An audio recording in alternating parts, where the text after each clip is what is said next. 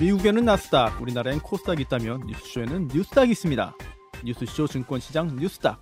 국민의힘 전 비전 실력 비전 전략실장이죠 김근식 교수 그리고 민주연구원 부원장 현근택 변호사 모셨습니다. 두근 브라더스 안녕하십니까? 안녕하세요. 네, 안녕하세요. 네, 두근 브라더스 이거 그 별칭은 좀 마음에 드십니까? 예, 뭐 근근해서 두근 불화됐습니다.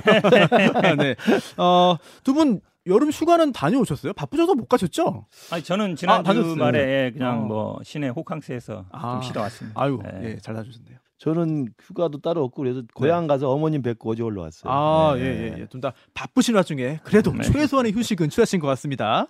자, 근데 휴가에서 복귀하는 분이 한 분 또 계십니다. 바로 이재명 민주당 대표인데요.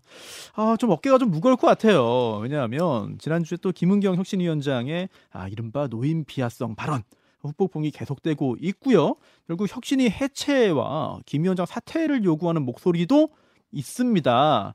자, 어떻게 이 상황을 수습할 것인가? 혹시 이재명 대표가 직접 사과할 수도 있을까? 뭐 이런 얘기도 나오는데요. 어떻게 보십니까? 이게 뭐 혁신위가 오히려 이제 이상한 방향으로 가고 있어요. 원래 혁신위라는 게 아시겠지만 이 당이 혁신안을 내놓으면 그거에 대해서 뭐 찬반 논쟁이 막 이루어지고 그거에 대해서 뭐 찬성 반대되면서 이제 어찌 보면 밀고 가서 혁신안을 관철하는 게 이제 혁신위의 가장 큰 목표고 혁신위가 할 일인데 네. 지금 보면 이제 개인적인 이제 발언, 뭐 노인 비하 발언이나 또 뭐 가족 문제까지 막 얘기 나오면서 이제 네. 배가 산으로 가고 있거든요. 어, 산으로 간다. 예, 제가 보기엔 또 혁신위가 애초부터 사실은 당장 현안에 대한 얘기는 굳이 할 필요가 없어요. 당내에서도 현안에 대해서. 왜냐하면 혁신안을 제시하고 혁신이라는 게 혁신안을 제시하고 그거에 대한 찬반을 이제 예. 논쟁을 이끌어 가야 되는데 이제 그렇게 못 간 게 제가 보기엔 굉장히 이제 아쉽고 처음부터 좀 음, 그런 방향을 잡았어야 되는 게 아닌가 싶어서 뭐 그렇습니다만 이제 이제 이제 뭐 이제 그 논쟁은 이제 굳이 할 필요는 없는 것 같고 이제 어찌 마무리 수순이거든요. 어떻게 마무리해야 되느냐 문제인데 예. 지금 말로는 지금 8월 말이나 9월 초로 잡고 있고 아마 이거는 뭐 당초 예상 수순이 정기국회에 들어가면 이 논란이 어렵거든요. 정기국회 전에 끝내는 게 목표인 것 같은데 지금이라도 저는 이 혁신안들을 좀 제시를 해야 된다. 그래서 굳이 현안이라든지 개인 사적인 발언보다는 혁신안을 제시하고 그거에 대해서 좀 논쟁이 되는 게 좋습니다. 오히려 논쟁이 안 되는 게 안 좋은데 논쟁이 돼서 그 부분들을 좀 당내에서 어떻게 관철할 건가 요 방향으로 음. 가는 게 맞다 보고 있습니다.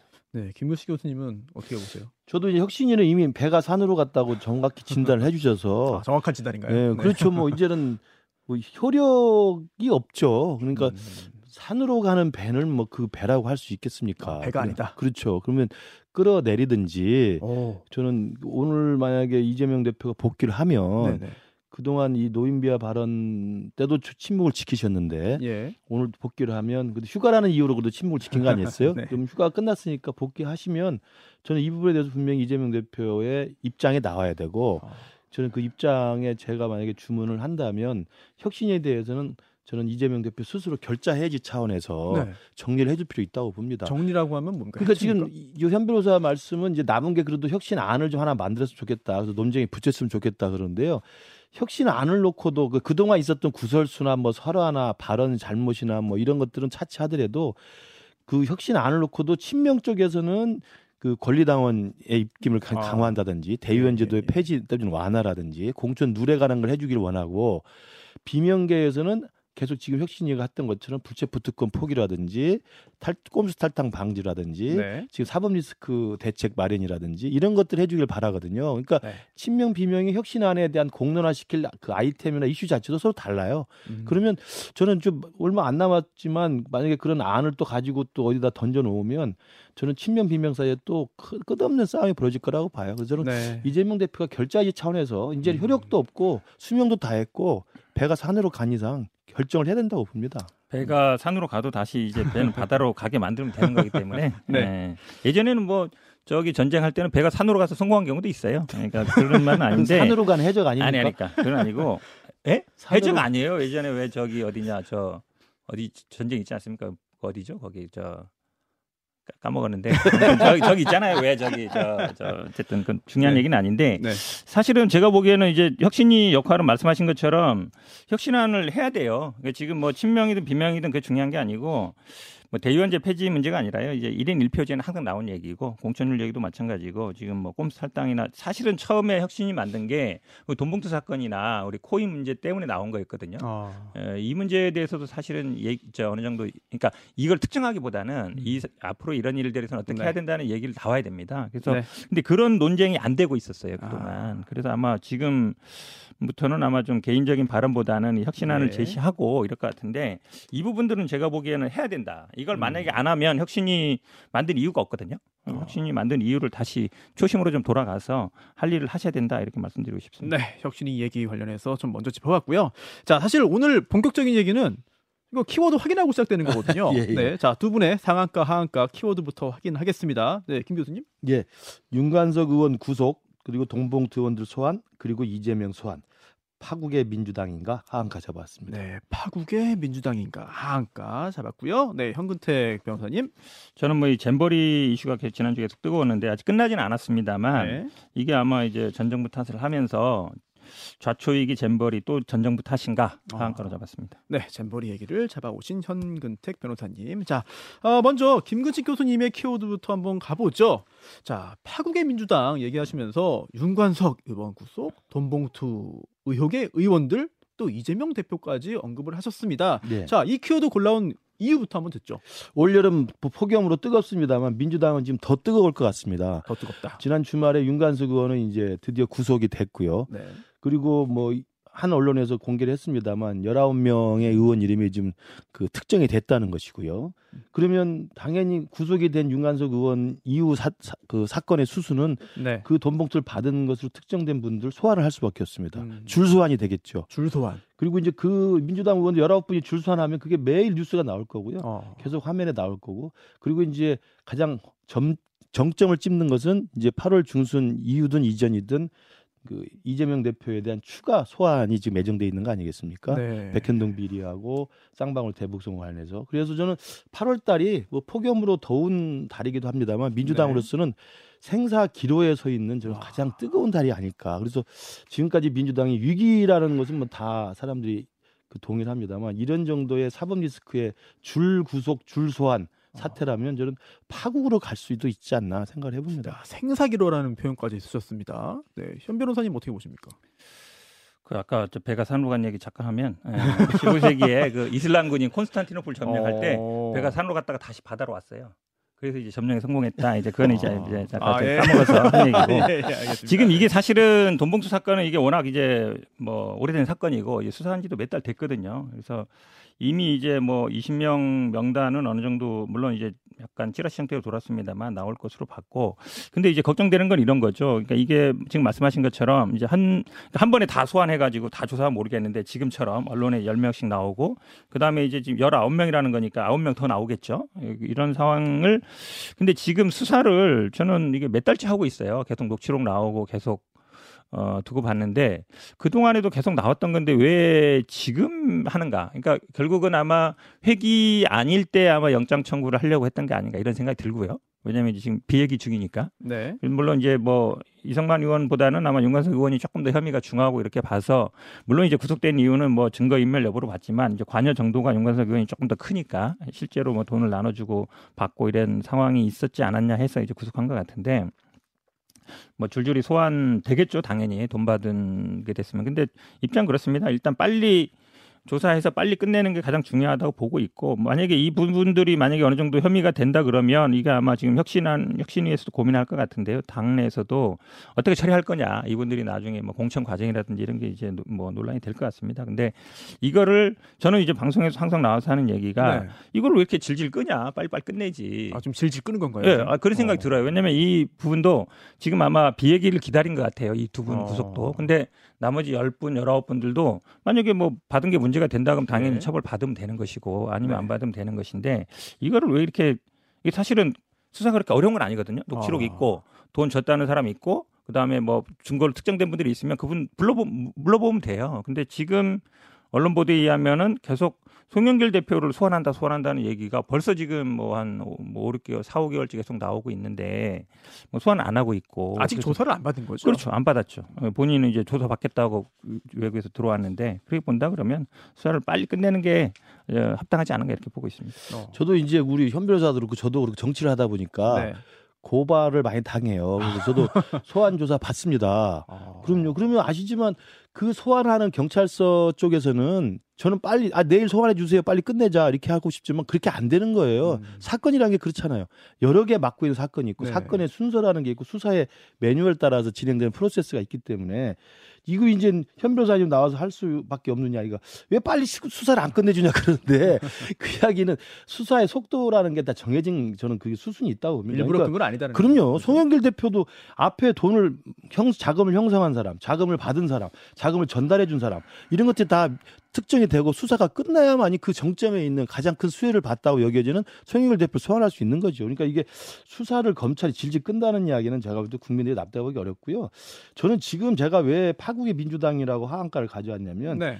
돈봉투 의원 19명 뭐 충격적이죠. 충격적이고 이분들 제가 볼 때는 기소가 될 겁니다. 기소가 되면 사실이라면 예, 그현 변호사님 생각에도 그렇지만 당원 80조가 있잖아요. 그럼 기소되면 당원 80조에 의해서 직무정지를 하게 돼 있어요.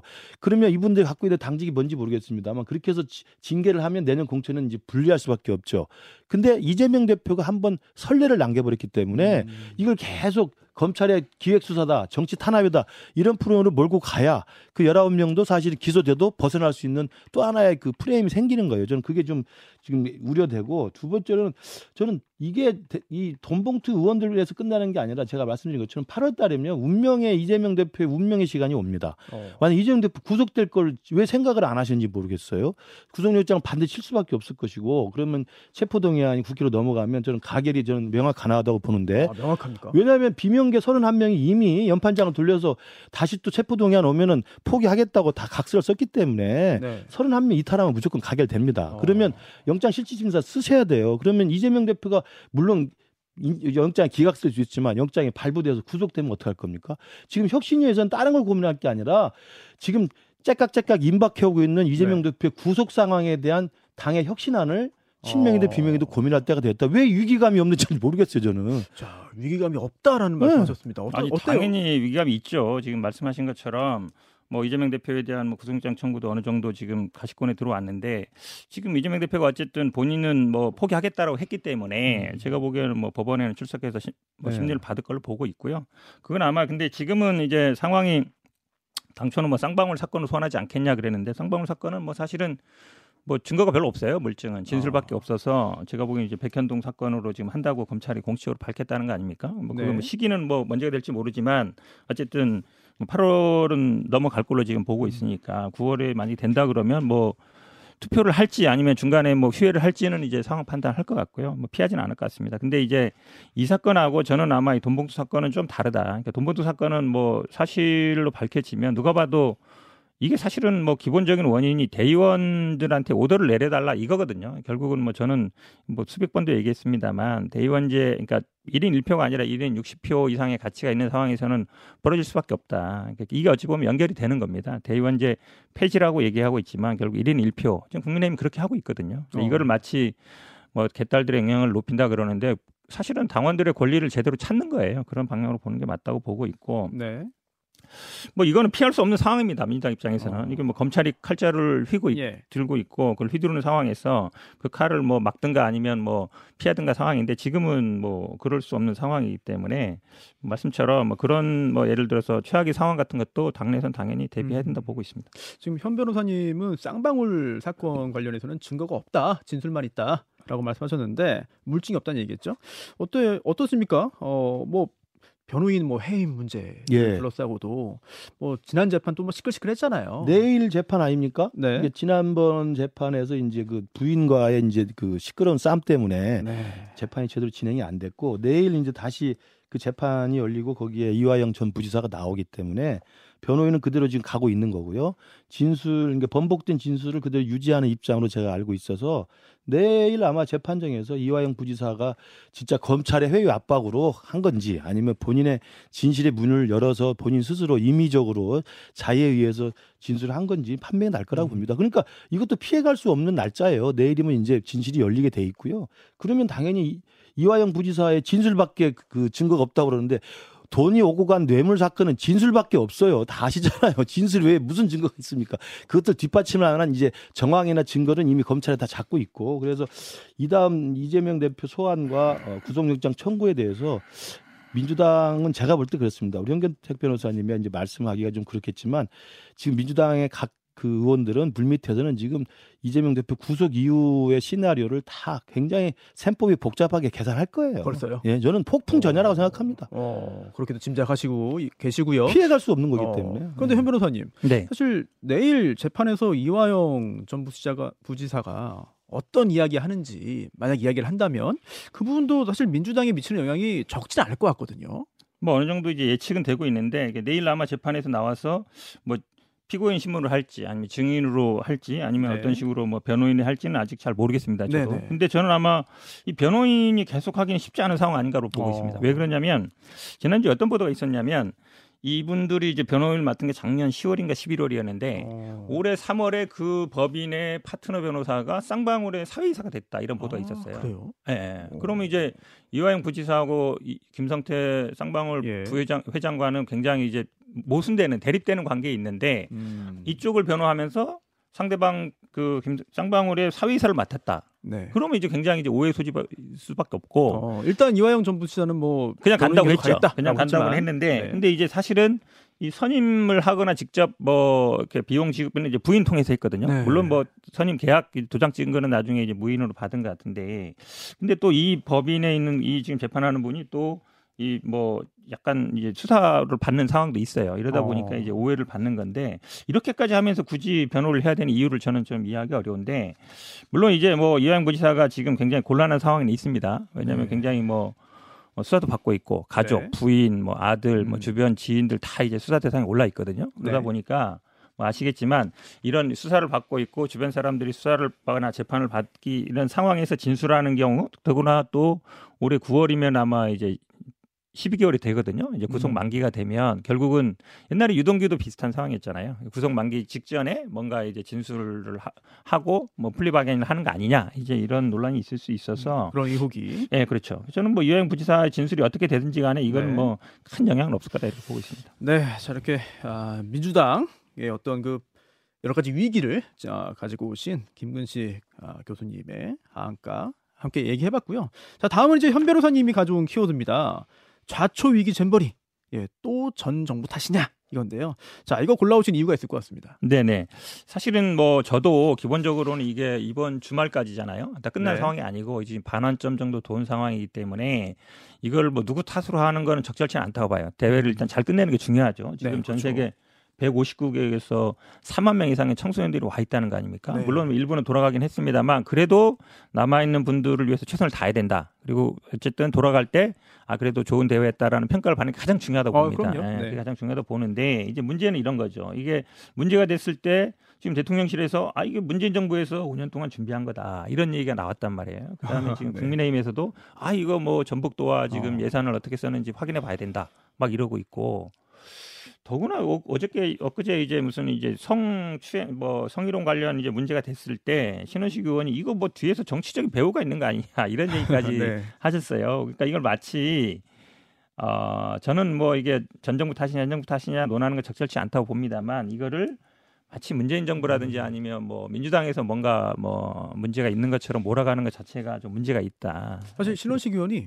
내년 총선을 겨냥한 계략이면은 이거 국민들에게 큰 잘못이다 이런 취지의 얘기를 좀 했습니다. 아 그러니까 이게 무슨 아니 이게 무슨 정치 선거와 뭐 관련이 있겠습니까? 이분들이 이유가 있어요. 그런 어떤 태국 그 지도자가 여성 그 사우나 저 샤워하는데 들어가서 그 문제 문제 제기를 했는데 아니 별 문제 아니다 이거 그냥 뭐 뭐 문화적인 차이 아니냐 이러니까 그거에 대해 화를 낸 거거든요. 적절한 조치를 취해달라. 가장 중요한 거는 분리해달라. 분리해달라는 게 형사처벌은 나중에 문제지만 기본적으로 이런 문제가 나오면 분리를 하는 게 기본이거든요. 근데 계속 그분이 계속 다뤄다니고 그 그분은 또 그게 정신적인 스트레스 때문에 병원에 입원했다는 거 아닙니까? 그게 음. 그 정도 되는데도 경미한 조치고 문화적 차이다 이래 버리면 안 되는 거예요. 그러니까 그 부분에 대해서 분명한 조치에 대해 항의한 건데 그거를 마치 정치인 배우가 있는 것처럼 몰아가는 건 제가 보기에 뭐 적절하지 않은 것 같습니다. 음. 저도 이게 지금 잼버리는 제일 중요한 게 성공적으로 빨리 마무리하는 게 중요해요. 어, 12일까지이기 때문에 그렇죠. 예. 더 이상 온열 환자 나오지 않고 이탈 대원들 나오지 않고 정말 세계 속에 한국의 잼버리가 성공했다는 평가를 받도록 저는 전 정부 탓, 뭐 현 정부 탓이 아니라 정치권이 힘을 모아서 도와주고 그 잘 성공적으로 개최를 마무리할 수 있도록 힘을 실어야 된다는 생각이 기본이고요. 네. 그러니까 만약에 우리 당에서 이게 뭐 문재인 정부 준비가 부실했다라고 이야기하면서 정쟁화시키는 것도 저는 바람직하지 않고 어. 마찬가지로 민주당에서 이게 왜 현 정부가 이걸 제대로 대처를 못했느냐라고 또 계속 정쟁만 일삼는 것도 좀 바람직하지 않다고 봅니다. 문제는 여야가 머리를 맞대고 또 정부가 합심해서 이 잼버리 대회를 성공적으로 끝낼 수 있도록 힘을 실어주는 거고요. 네. 그러나 이제 그건 저는 이야기를 하고 싶어요. 네. 조직이라고 하는 게 이제 구성이 돼서 한 5년 정도 준비를 해와서 하는 건데 그다음에 이걸 실행해서 마무리까지 하는 게 조직위가 사실 주체입니다. 어. 이 조직이라는 건 정부 기관일 거예요. 제가 볼 때 임시 기관이죠. 예. 그 활동 기한을 정해놓고 음. 정부 각 부처에서 필요한 분들을 파견받아서 아마 꾸린 그런 임시 기관일 텐데 예전에 88 올림픽처럼 국가적으로 크게 관심 있는 것은 88 올림픽 조직위원회 같은 거 힘을 많이 실어줬죠. 네. 근데 이건 제가 볼 때 잼버리 대회라고 하면서 조직위를 만들었지만 공동위원장도 다섯 명이고 어. 그 다음에 사무총장이 있지만 사무총장이 공동위원장 다섯 명이면 다섯 명 말 어떻게 되겠습니까? 네. 그렇지 않겠어요? 네. 그 다음에 정부 차원 힘을 잘 안 실어준 거죠. 문재인 정부 때부터. 저는 그래서 조직위의 준비가 제대로 됐는가는 분명히 따져볼 필요 있다. 우리가 끝난 다음에도 네. 또 하나 예산 문제도 조직위 차원에서 예산을 다 이제 집행을 했을 텐데 이게 제대로 정말 나무 심는 거 그다음에 그늘막 만드는 거 폭염에 대비한 여러 가지 설비 시설 이런 것들에 대해서 철저하게 준비가 예산이 잘 쓰였는가에 대해서도 저는 조직위 차원에 대해서는 이 잼버리 대회 끝나면 감사는 분명히 할 필요 있다고 생각을 합니다. 조직이 감사는 필요한데요. 이거를 조직이라는 게 어찌 보면 임시 기구입니다. 그러니까 사실은 이게 지금 여가부에 이제 어찌 보면 승인을 받아서 예산이라든지 인원을 하게 돼 있기 때문에 결국 주무부처가 어디냐가 중요한데 주무부처는 이제 여가부로 돼 있습니다. 음. 청소년 행사다 보니까 되는데 네. 근데 문제는 이제 여가부가 그 정도의 지금 힘이 있느냐 이게 문제예요. 여가부 장관이 작년 저 네. 인사청문회 때도 네. 어, 폐지하는데 찬성하십니까? 네, 제가 뭐 폐지하는데 찬성합니다. 이런 땐 분이란 말이에요. 여가부가 힘이 없잖아요. 그렇죠. 그러다 보니까 지금 이제 오- 다섯 명의 공동위원장이 그러는데 원래는 여가부 하- 장관하고 이제 그 지역 국회의원 두 분이다가 나중에 세 분 늘린 건데 어. 그럼 이게 여가부 장관이 실제로 이걸 할 만한 힘과 권한과 그게 있었느냐를 안 따져볼 수 없어요. 네. 작년 그렇지 않아도 국회에서 지금 지역 의원태 의원 아침에 인터뷰 들었습니다만 네. 아니 지금 이런 문제 있다. 샤워장 문제, 뭐 화장실 문제 다 얘기했고 폭염 문제, 지금 뭐 해충 문제라든지 감염 문제 다 얘기했어요. 대처할 때 돼 있습니까? 돼 있습니다. 걱정 네. 마십시오. 배수 문제도 다 해결할 겁니다. 이랬단 말이죠. 근데 그 문제 그대로 나온 거잖아요. 그 네. 의원이 심지어 역사적인 평가까지 받을 수 있습니다라까지 얘기했는데도 이 경고를 한 거거든요. 근데 문제 없다 그랬고 네, 저희가 오늘 아침에 그 인터뷰도 했습니다. 그러니까 네. 올해 3월에도 이 윤- 윤석열 대통령이 이 저 스카우트 연맹 총재 이 취임식에 가서도 저 우리가 전폭적인 지지하겠다 이랬단 말이에요. 음. 행사장에 직접 가셨잖아요. 그러면 지금 보세요. 지금 정부 부처 행안부 장관 나서죠, 총리 나서죠, 예산 또 올렸는데 지원을 안 해주니까 문제된 거 아닙니까? 이제야 네. 그 예산 지원하는 거예요. 네. 이게 진작에 됐으면 이런 문제 네. 없었을 거 아닙니까? 아, 왜 예. 지금 할 수 있는 거를 왜 처음부터 안 했느냐? 이게 가장 음. 큰 제가 보기에 원이라고 봐요. 네, 지금 잼버리 얘기 아, 여러 가지 문제점 지적하고 있는데 자 지금 현 변호사님이 뭐 아주 여러 가지 날카로운 지적을 해주셨고요. 김근식 교수님이 또 이거 잘 마무리하고 네, 또 네. 이제 그 정리해야 되니까 마지막으로 한번 말씀 듣고 예. 어, 정리할까 합니다. 저는 진짜 이게 뭐 전 정부냐 현 정부냐 이게 다시 책임 공방이 아니고 일단 선거 국적 마무리고요. 두 번째는 지금 현 변호사도 동의를 했습니다만 감사는 분명히 받을 필요가 있어요. 음. 이 조직위의 그동안의 그 준비 상황에 대해서 예산 네. 사용에 대해서는 네. 이게 누구를 잘했고 못하고 여가부 말씀하시면 여가부가 지금 사실은 그럼 네. 여가부 힘을 실어주셔야 되는 이야기를 하고 있는데 여가부는 등장한 지 지금 1년 반밖에 안 됐습니다. 그 전에 여가부가 이제 조직위원장을 했던 거기 때문에 정말 제대로 준비를 했는지에 대해서 책임 네. 문제는 감사원이 분명히 따져볼 필요가 있다. 전 정부 현 정부 가리지 않고 그렇게 말씀드립니다. 한마디만 딱 하면 아마 이것도 비슷해요. 네, 네, 감사하고 수사하고 갈 텐데 결국 꼬리자리로 가지 않겠냐 음. 이 걱정됩니다. 알겠습니다. 여기까지 듣겠습니다. 자, 국민의힘 전 비전 진료 비전 전략실장 김근식 교수님 그리고 또 민주연구원 부원장 현근택 변호사였습니다. 감사합니다. 감사합니다.